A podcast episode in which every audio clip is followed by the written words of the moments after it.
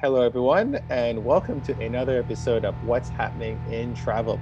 Uh, I am Kerwin, and I'm here with my buddy Bushra.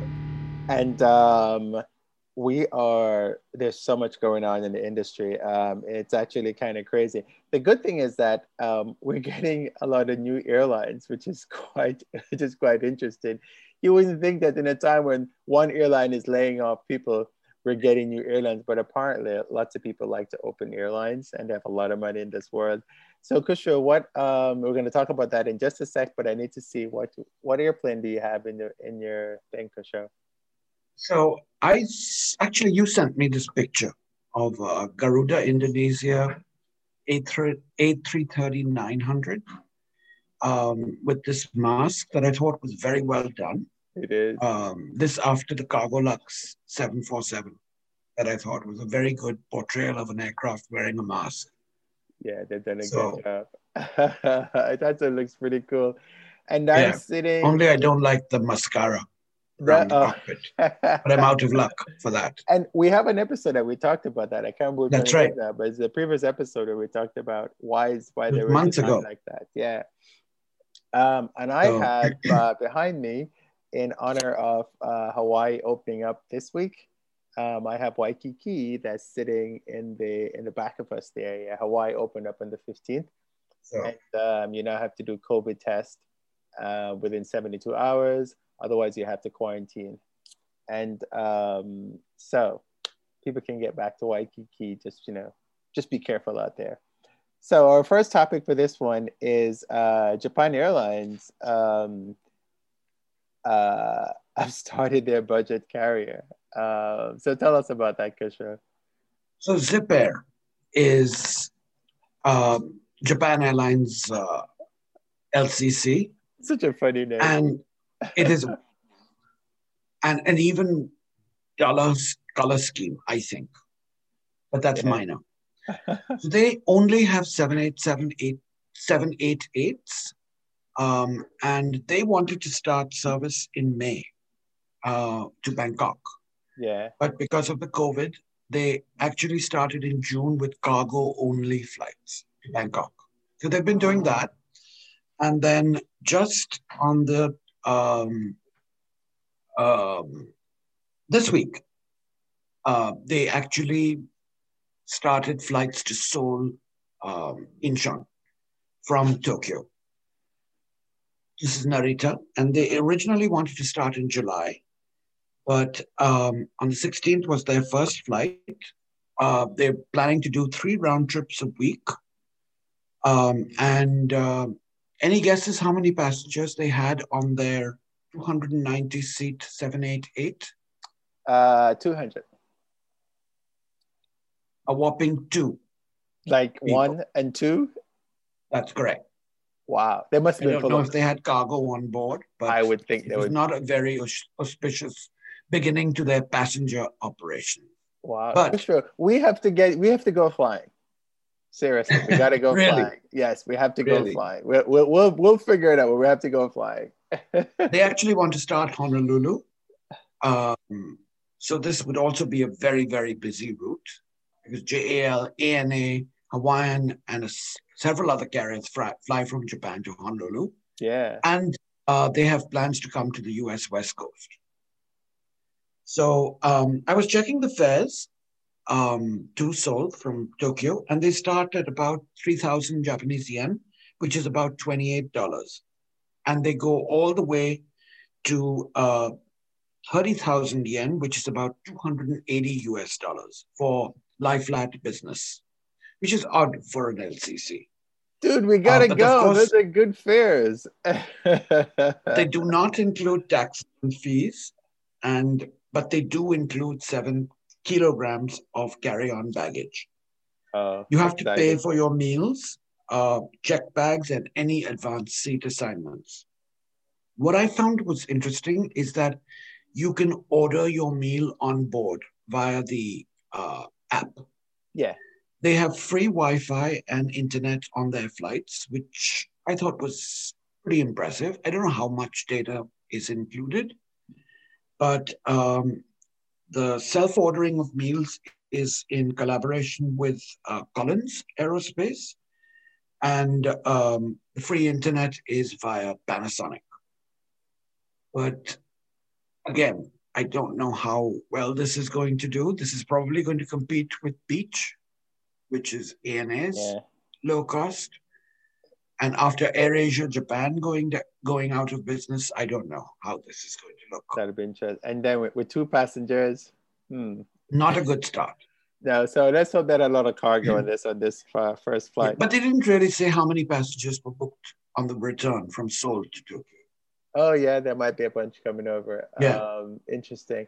Um, I was gonna say something about oh the, the meal ordering thing. Um, I flew here in New Zealand once, and you can do that. It, it is very cool. It makes you the laziest person on the plane because you just order whatever you want, and then it magically appears at your seat. It's very very cool. So so um, and I think they also do that on Norwegian on the Norwegian okay. 787s, they do that. Uh, you can just order stuff and it pops up. And um, oh. uh, that that new airline, the one at French Bee, is very similar. You can order new stuff. Okay.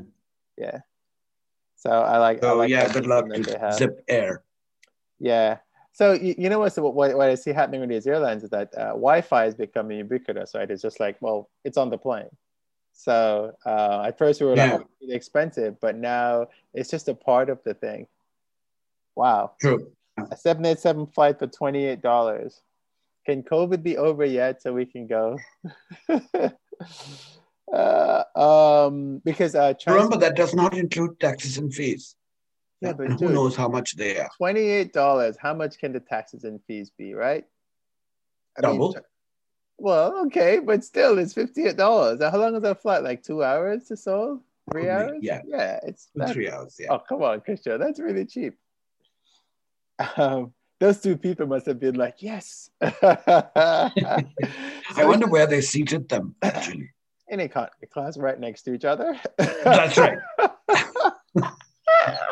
and they didn't even know each other. That's see, that would make a great so, Saturday Night Live skit, right? um, all right, so let's talk about Malaysia Airlines now. Um, know, they they've not been in the news for a while, which I guess is a good thing. But what's going on with them now? So Malaysia is another basket case, apparently, together with Thai and yeah. uh, as we talked in the previous episode, Alitalia. Right. So they have never really quite recovered from their twin accidents in 2015 with um, 370, Malaysia 370, and uh, 17 um, and it's been mismanaged by the government. So this was in Reuters, by the way. And I just found out that Air France and KLM were interested in buying 49% of Malaysia airline system. Oh. And um, also Japan Airlines wanted 25%. Now it's interesting because Japan Airlines um, is in One World as is Malaysia, but Air France KLM are in SkyTeam. But there were other bidders like AirAsia and Malindo Air, which is the Malaysian arm of Indonesia's Lion Air. Long story short, despite all these bidders, nothing developed. Huh. So uh, the Malaysian government was looking for a strategic partner, and they found this um, sovereign wealth fund called Khazanah. So they have been managing Malaysia Airlines um, since this. I'm sorry, those accidents were in 2014. So this Khazanah has been managing um, Malaysia Airlines, and they wanted to merge it with Air Asia. Um, so Tony Fernandes, who's the CEO and founder of AirAsia, wanted a three-way merger between AirAsia X, AirAsia, and Malaysia, Malaysia Airlines to create a new flag carrier. But of course, that fell through again. Right. So, what Malaysia did, Malaysia Airlines did this week is that they issued a notice to their creditors saying that they were due to make a bond payment of about $360 million in September. But they had to delay it until, until March 2021 and any financial commitments from November 2020 onwards, they were not going to be able to do. So, um, government it's instituted this restructuring, which has been going on for months, but has been outright rejected by lessors who have about 70% of Malaysia's aircraft on their books. So Khazanah, which is the sovereign wealth fund managing Malaysia Airlines, has issued this statement saying um, it now intends to divest all efforts and funds to an alternate company with an existing air operator's permit to ensure connectivity for Malaysians. And the only other airline that fits the bill is Firefly, which is the low cost subsidiary of Malaysian Airlines, which is based in Subang, which is west of uh, Kuala Lumpur. They only have turboprops. Then, interestingly, I read in a separate article that Firefly, which again is an odd name for an airline, but whatever, they will start flying jets, about 10 of them, uh, starting in the first quarter of 21 for domestic, ASEAN, and Asia Pacific from Penang, which is on the west coast of Malaysia. Right. So, from all indications, it looks like Malaysian Airlines is not going to survive, but there are alternative arguments that say the government will not allow Malaysian Airlines to die because it's a prestige thing. Yeah, it is, and, uh, and so you know, airlines in Asia they're very proud of the flagships. I don't think it'll die either. Right, but the thing is that Khazanah is interested in killing off Malaysia Airlines, starting with Firefly, which is a hundred percent owned subsidi- subsidiary of Malaysia Airlines. Right, so that doesn't make any sense. Yes, but it's a low cost. yeah, so Of- still, is. still doesn't make any Yeah. sense that you would take the. I mean, you would just call Firefly Malaysia Airlines and offer low cost services. and Um, get rid of that ridiculous name. I'm just saying. um, so, So- yeah, it'll be it'll be interesting to see how that shakes. It, it's it's such a shame because that airline was doing really really well, um, Right. Until those two incidents, A- and I'm still amazed. Through no that- fault of their own. No, exactly. Absolutely exactly. fault of their own. You know, I mean, Yeah, that's frustrating. and I'm still surprised that an airplane can just disappear. That's Yep. like the biggest mystery of our time. And not even a small aircraft. Exactly. A huge triple seven. And so long after long after we're gone, they'll figure it out. But that's that's a mystery. Yeah. Um, all right. So- So, we're coming to the U.S. Uh, it's the first American story that we've had, right? Um, all right. So we reported, I think, probably maybe a few episodes ago that um, United is returning to JFK again. This is round three. so tell us what's going on, Kusho. Well, they haven't announced too many details. Okay. All we know is that they are taking advantage of um, airport improvements um, at JFK, so space opening up in, ter- in the terminal, and they're going to add transcontinental flights from JFK to LAX and SFO, San Francisco, um, starting in 2021. Okay. So nothing. So- Kusho. That's what they had before. That's exactly right. So I'm not sure what they're going to do different this time, but different people have been commenting that it may be in the cards that they operate um, long haul international flights from JFK. And I don't think that's going to be very No. uh, viable. Makes zero sense. Makes zero sense, given that Yeah. they have the Fortress hub in Newark, Uh-huh. not that far away. Yeah. But this could also be um, a strike against other carriers that are coming into Newark and also invading other uh, United hubs. And incidentally, they've got their slots with an exchange with Delta. And they have a big hub at JFK.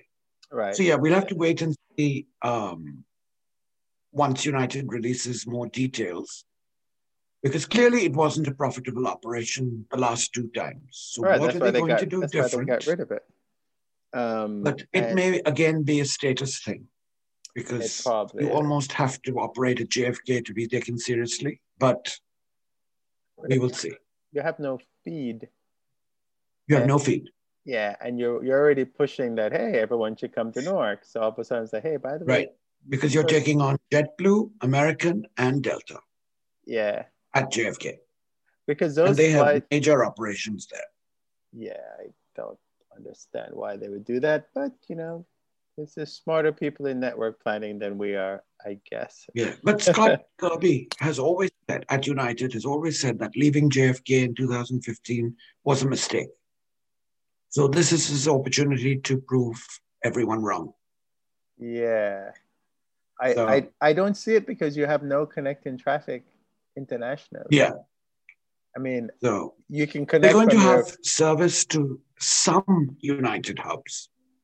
I don't know what that means, but Yeah, I mean, you can connect from your uh, Star Alliance partners, um, Right. But why couldn't they do that before? yeah, uh, I mean, because you have a lot of Star Alliance partners that do come into JFK, but they also Right. go into Newark as well. Newark, that's right. So- Especially Lufthansa. Yes, I don't know. I mean, Singapore does have that JFK Frankfurt flight that they do. I believe that's gone. Is it gone now? Yeah. so, uh, when I was when I had was Yeah. doing my Singapore flight, that was one of the choices, but um, it was really more miles than I could afford Yeah. to do that flight. So yeah, Uh, let's see what happens now with United. Yeah, that's gonna be interesting. Um, all right, so the next story we have is um, uh, Southwest Airlines. Um, they're making some changes uh, again, and um, I I have a lot to say about this one, Gushua, but uh, go. Let's hear it. Let's hear it. So again, this week, um, Southwest announced that they are going to start service into Chicago O'Hare and Houston IAH. The reason this makes news is because both Houston and Chicago are big hubs for Southwest at Midway and uh, Hobby Airport. Mhm. So the reason Southwest gave for operating into Chicago, O'Hare, and Houston IAH is that they're looking for more traffic. They have um, aircraft that are not being used to the fullest extent 787s, at this time. Or I should say 737 7s and 8s. Yes. So, um, the, again, no details yet on what cities they're going to uh, serve from these two airports. But again, this is the third try for Southwest at Houston Intercontinental IAH because that was one of their routes when they started in 1971 between Dallas, Houston, and San Antonio in Texas. Mhm. Um, then they added Houston Hobby in November 71 and moved all operations in Houston there in 72. Then they came back to Houston IAH in September 1980, and they were there until 2005 April, when again they moved back to Hobby. So now they're trying this third attempt. It may be trying to cater to a broader segment of the population of both Houston and Chicago, those that live closer to um, IAH and O'Hare instead of South Chicago and South Houston. But we will see. Remember, they went into Miami also recently when they served Fort Lauderdale. They have this huge, huge hub at Fort Lauderdale. They went into Miami um, and they also retreated from Newark. Mhm. The, the thing with the, the thing with Southwest, the good thing about Southwest is that whenever they realize something doesn't work, they stop it. Uh, Yeah. So that's that's really good. But I don't I don't see why. Like, uh, there's still a lot of bad blood about them moving to Hobby, because uh, when they moved to Hobby, they had to get international, and so um, the if I remember correctly, That's between, wasn't that between United and the city of Houston? Because United was not happy about giving Southwest an, an FIS facility in Hobby. yeah. but you know, I mean, all of that stuff is, is all is all political as usual, right? right. Um, right. But that could, so the pilots, by the way, Southwest yeah. pilots have protested because they have been asked to take a 10% pay cut. And they said, if we have to take a pay cut, why is the airline expanding?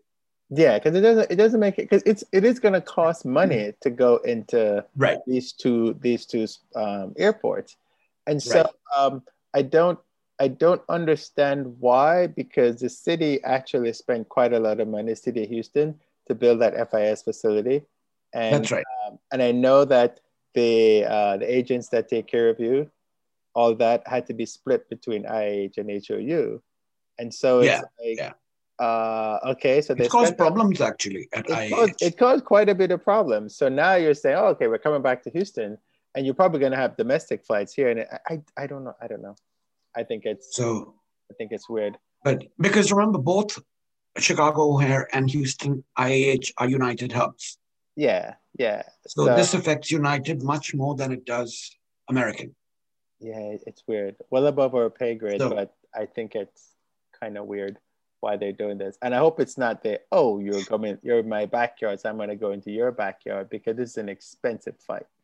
And they're probably going to lose because so, United is very big at IAH and very big at uh, Chicago here. Yep. So we'll see what happens. I guess consumers will, it, it, it, you know, it doesn't matter to a consumer, right? As long as the fares are cheap, they're just going to fly. So, yeah. And Southwest does have low fare. So we'll see what happens. I wonder if they will go into DFW, Dallas next. I know. I was thinking about that, but uh, American is pretty good at um, kicking people out of there. um, I remember. We're not that, supposed to say that, are we? For anti-competitive reasons. Uh, well, but that, but that's I what mean, they're doing. That's what happens. I mean, anyone comes into your your area, you defend it, and yep. that you know. That, Remember Independence Air? Uh, Washington, yes. Dallas, and Legend Airlines. So yeah, I mean, yeah, this kind of stuff happens all the time. So we'll see. Um, interesting. Uh, we don't work for the airline for sure, so it's fine. uh, all right, so um, we've been talking about uh, a lot about flights to nowhere, and um, they've been uh, actually quite successful and something really annoyed me because uh, one of my friends online was talking about flights to nowhere and they were saying that they didn't agree with the flights to nowhere. And i'm thinking you do realize that the airlines are they have no money. They have all these supplies that are going to waste. They have all these pilots that are not being trained. They have all these airplanes that are sitting down. And you're worried about them doing a few flights to nowhere? So Tell me how the flights to nowhere are doing. People, some people just don't get it. So there, A lot of airlines have become very, very creative, I think, in how they're trying to manage this pandemic and to create alternative revenue streams. Yeah. And we've been talking about this for months now. It all started with China Airlines out of Taiwan. Um, I'm sorry, EVA out of Taiwan with their Hello Kitty flights. Mm-hmm. And then it spread to South Korea, it spread to Japan, Australia, uh, Brunei, and uh, now it's finally come to Hong Kong. Um, so Hong Kong Airlines is a um, wholly owned subsidiary of Cathay Pacific, which of course is in deep trouble uh, with the, everything from the um, protests in Hong Kong to the pandemic and uh, similar to all airlines in the region. So, what Hong Kong Airlines has done is to organize uh, three 90 minute flights to nowhere in Hong Kong air, airspace. Uh, they are scheduled for early November, and they had 360 seats for sale that sold out again in 90 minutes. So, clearly, they are touching a chord. Want to fly. And of course, Hong Kong Airlines is low cost, uh, doesn't serve any food on board, and you are apparently not allowed to take off your mask during this entire the entire 90 minute flights. But they're clearly popular. But it has been blasted by Cathay Pacific um, as saying it was extra cost uh, to the company amid financial difficulties. So um, Cathay Pacific bought Hong Kong Express in uh, 2019. Right. And I would have expected that they could have squashed this before they announced it, but I'm glad they chose not to. But so the parent, so the parent is complaining about something the child is doing after the child yes. has done it. Yes. Essentially. Like sounds like a dysfunctional family, Kishore. yeah, this was in the South China Morning Post, which of course is the uh, newspaper in one of the newspapers in Hong Kong. Uh, well, that's the first one. Okay. Then um, Air Busan, which is a carrier based in South Korea, in Busan, they are doing the same thing uh, with A320 Neos. Right. Um, sorry, A321 Neos um, the long range aircraft on the 30th and the 31st with 150 minute flights. And the bookings opened um, on October 14th from uh, both Busan and Seoul Gimpo Airport. Mm. Also, very, very successful. And the third one that I wanted to talk about was um, what Singapore Airlines has done. They bowed to pressure and canceled their proposed flights to nowhere because of environmental impacts. Um, mm, but what they've done instead is they have opened what they've called Restaurant A380 uh, pop up. So you can actually board one of the A380s that is at Singapore Changi and have a meal either in first class, business class, or economy. Right. So I have a few details. It's in fact proved so popular that uh, for the two dates Singapore Airlines chose to do this for, uh, the 24th and the 25th, they sold out in 30 minutes. Good. Now they've added four more dates, again on the 24th, 25th, 31st of October, and November 1st. So price is about um, 390 US dollars for a suite in first class in uh, for a meal. And it goes to 40 US dollars for a meal in economy. One thing that is a little bit confusing is that they said it was going to be a Peranakan meal, which is a cuisine of uh, Malaysia, Indonesia, Singapore combined. Mm-hmm. But the menu that this Singapore chef called Shermay Lee has designed does not sound very Peranakan to me at all. This was based on travel and leisure.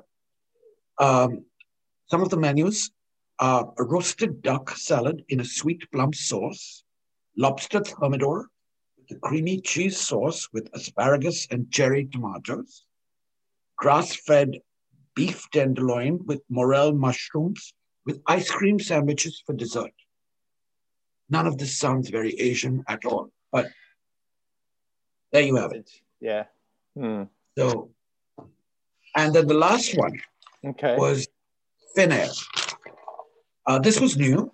Um, they are now selling their business class meals at a supermarket called City K in Vantaa, which is the area near the airport, the airport. in Helsinki. Yeah. Um, I, again, I think it's a great idea. Not exactly okay. cheap. Um, and they build it as a taste of Finnair. That's the branding. Again, I thought pretty clever. Uh, build it as contemporary Nordic offerings with a touch of Japanese flair. And given that they're so heavily invested in Japan and mm-hmm. Asia, mm-hmm. I mean, it makes sense. It totally does. Um, yeah. The menu will change every two weeks and it features two main course options and an appetizer that is only available on weekends. So again, I have some samples. First items, and they went on sale this week at City K, uh, is a smoked char and a chanterelle risotto. And those are mushrooms, I believe.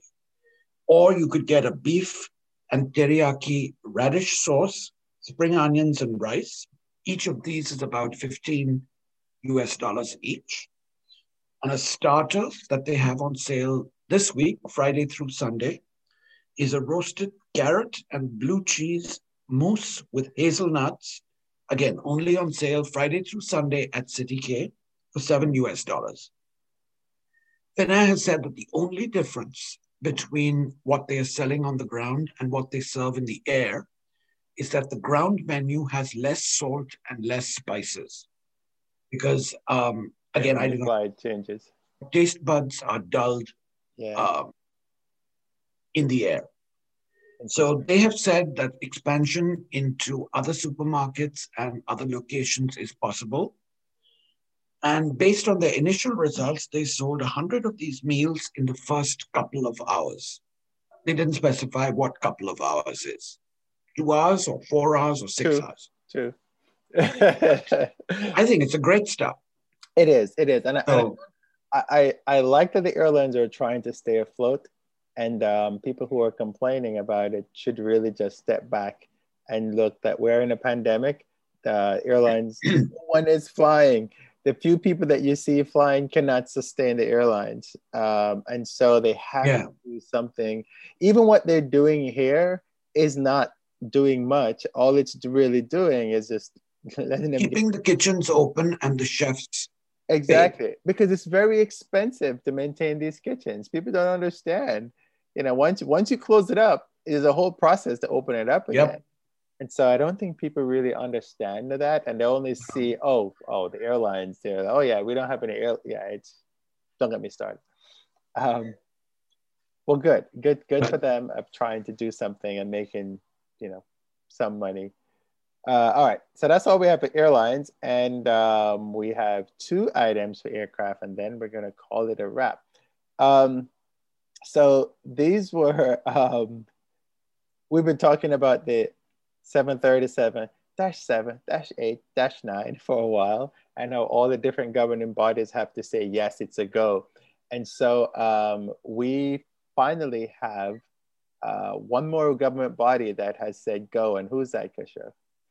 the europeans yeah together with the us faa they have been uh, they're, they're extremely important and they've given a huge vote of confidence in the 737. They've called it the 737 MAX.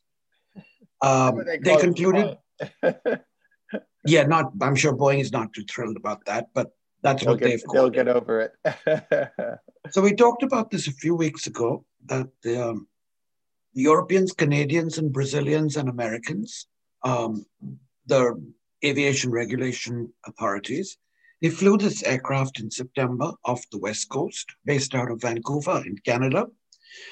Um, so they've done with their tests. And um, what they're doing currently, apparently, is uh, reviewing their documents, um, as is a draft airworthiness directive for uh, a return to service. Yeah. That's issued in November. Uh, then they're going to have it open to four weeks of public comment. I'm not exactly sure what that means. Um, but they expect the 737 7 8 9 to be in service before year end. All right. Now, it, one thing that the Europeans did want and specify that was a requirement is that they wanted a third sensor, the angle of attack sensor. Um, I don't want to go into too much detail because we've discussed this a few times before. We have. We have. But this is now a synthetic sensor, as they say. It's a base of it's based on software. So this will become in useful if any of the two previous um, measurements are incorrect or differ okay. by significant means. So what the um, executive director of EASA, which is the European Union Aviation Safety Agency, said was our analysis is showing that this aircraft is safe and the level of safety reach is high enough for us. Good. So this is the firmest endorsement yet from a major regulatory authority, given that the US FAA has been so badly compromised by their cozy relationship with Boeing and how they overlooked all their responsibilities. So, um, speaking of the US FAA, they are also in the process of recertifying this aircraft. But as I mentioned earlier, their reputation has been severely dented by their uh, lax management of this case. Yeah. So this EASA recommendation carries a lot more weight. One thing that is still unclear is, is China, because they have not participated in these flight tests and uh, they have not been involved in any of the certification uh, procedures. Mm. So I don't know what's happening with them since they are a major uh, uh player in this as well. Yeah. so and they also haven't specified how long it would take Boeing to train um, pilots with the new software and everything. Yeah. But this is a major endorsement for return to service. So that's good. Well, I mean, if they're going to start flying that end of the year, I guess within the next few yeah. months, they'll start doing that, right? And the synthetic sensor is due to de- debut on the 737-10 yeah. in two years, and then be retrofitted onto the 7.8s and 9s later on. And it's still it's still um Ryanair, still the Dash 10 launch people? Yes. Okay. All right, good. But only they're calling it something else. Yeah. So they're calling it Dash 200 or something like that. Funny. All right, cool. Sure I'm glad that Boeing so, is getting uh, some good news coming out of Seattle, or is it Chicago now, or is it uh, Everett, or is it South Carolina? uh, all right, we got one more. Okay, story. so how are we doing on time? It's fine. We just got one more story. Okay. Um. Uh. Um. Krishna always tends to find these really interesting stories, and so um, uh, I've never heard of Frosty Boy, but Krishna is going to tell you what does Frosty Boy has so to do with this, aviation. this by far was one of the most interesting articles I read this week. I don't know if people remember, but in September 2017, there was an Air France 380 flight from Paris to LAX um, that had an engine explode over Greenland, seven miles over Greenland. The engine simply oh, disintegrated. Uh-huh. uh, and it fell down onto uh, Greenland soil. Um, of course, that's an ice sheet. Um, and the aircraft landed two hours later in Goose Bay in Canada. Uh, this was a big story at the time. No one could really figure out what happened because the engine literally exploded. And very fortunately, everything fell vertically. Because if anything had exploded horizontally and particles had, you know, impacted the aircraft, it would have been a major disaster. Right. So the French BEA, which is the investigative agency in France, took 21 months to determine the cause of it. And this was an article in CNN that was really, and Flight Global, that was a really very interesting read. So this was in September over Greenland, and uh, the engine fell onto an ice sheet. And of course, they couldn't do anything uh, because of the weather there at the time. So once spring came about, um, the French, together with the Danes uh, and the Geolo- Geological Survey of uh, Denmark and Greenland, because Greenland really is owned by Denmark, um, they flew this Falcon 20 jet with what is called synthetic aperture radar that is similar to what is used to create a 3D map of the Earth. So it, in essence, it looks for um, unseen objects under the surface mm-hmm. of the, the Earth. So they used that, really couldn't find anything. Then they also used ground penetrating radar on helicopters. After first going back into the flight data recorder of this 380 and determine determining when exactly this explosion occurred. Because interestingly, the pilots really didn't know what happened. All they saw were a cascade of flashing warning lights. And apparently, a flight attendant came running into cockpit with a passenger footage on a cell phone of this engine that has had completely disintegrated. Hmm. This was the outboard starboard engine. So, in other words, if you're looking at an A380 at the nose from the front, it would be the first engine on your left. But anyway, all their efforts failed to try and find this engine piece uh, that weighed, I believe, about 150 kilograms, which is about 330 pounds. Uh, because they could not operate in winter because of the severity of the weather. So they only had a very narrow window. And yeah. Coupled with storms and low visibility and low sunlight. But long story short, they called in this uh, little robot called Frosty Boy, which really looks like a cooler where you know people chill drinks and things like that on four wheels. Uh, that was ground penetrating, and they were actually rolling it over the area on the actual ice sheet, and that detected the exact location. Yeah, cool. And then they determined why all the aerial checks did not work because it was so far under the ice sheet. Because there have been several, right, several snowstorms and all that. Well, they found it, and they actually um, also used what is called a transient electromagnetic instrument called a TEM, which again um, really looked like a PC, um, not too much bigger than a PC. So it de- detects metallic objects. Mm, okay. And they found this engine core purely by accident, by actually going over it. So, of course, digging this 20 feet hole into the Greenland ice was no small task, but they did it. They brought in these huge heaters and they pulled this engine out. And what they discovered that it was not a mechanical issue, it was not any maintenance related issue, uh, but something called cold dwell fatigue.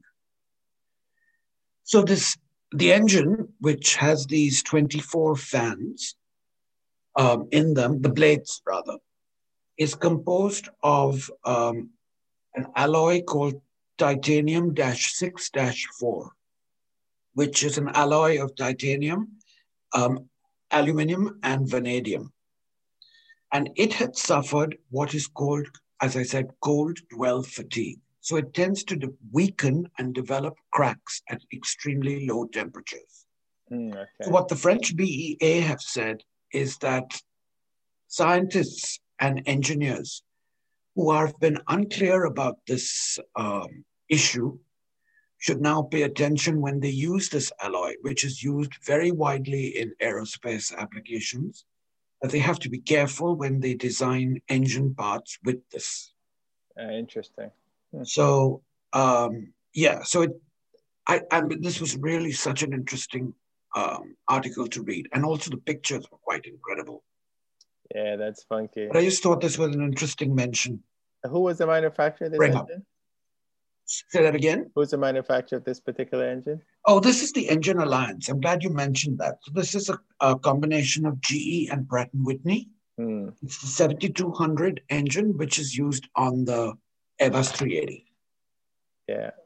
So this was Air France Flight 66. I'm guessing that's not much of an issue since that plane is gone, mostly parked. um, yeah, but there's some flying around. So I assume. So do they? So what's the fix? Do they just have to like not fly? So I mean, I don't know. They have to inspect it more often. Ah, okay. Yeah, uh, more often than um, they expected. Yeah. Well, thank heavens it has four. right. Oh, right. But if you see pictures of this plane, it's pretty scary. Yeah. And I think very, very lucky that there was no horizontal ejection. So was um, that the same? Any debris. Was that the same reason why the Qantas one had issues? No, that was a Rolls Royce. Oh, that's um, another um, issue. Yes. Uh, okay. Right. Yes, that was a Rolls Royce. Uh, Seven eight seven. Yeah. Because all Rolls Royce no, powered. No, no, no this, this wasn't a 787. Qantas had an Oh, the A380. Yeah, that had an issue. You know, I'm not sure. That's a good point. Out of Yeah. Singapore.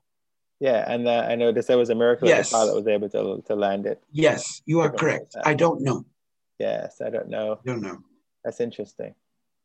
That's Uh, right. I forgot about that one. Yeah, yeah. That was a. That was also very dangerous. It was very, very dangerous. Yeah. I mean, anything you lose the engine, it's it's like whoa. I thought Qantas had Rolls Royce on the 380, but I don't know. Yeah, I don't, I don't know either. I don't know what kind of engine they had in there. Uh, well, So- cool. That's a really good story. So we actually managed to finish the show without talking about bad things. Although the good true. thing, the good things are weird. It's like you're starting an airline in a pandemic. So, so, so does that mean that what's his name is going to start his airline soon?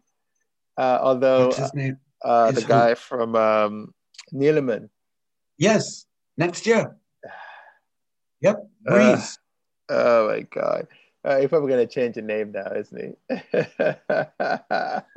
no, I think Breeze is the name, is, right? is Breeze is the official name now? We're gonna use that. It had another name before that. It's, such a dumb name for an airline, but that's just me. we have breeze fares. It's a breeze to fly with us. I can see all the stupid marketing thing they're gonna come up with. What a breeze it is! I'm just kidding. that So- means see now that I'm bad mouthing breeze, they'll never hire me. oh, that's pretty funny though. But anyway, um, and it got really dark out here, so I had to use my phone to get the light. Okay. Uh, yeah, but anyway, um, that's, that's actually a really good story to end on. So uh, thank you guys for uh, checking out this episode, and uh, which we're actually rec- we are recording it on the 17th, and it'll probably come out at some point uh, in the next week or so. But uh, again, we are on Spotify. Uh, we are on um, uh, iTunes, Apple Podcasts, um, Google.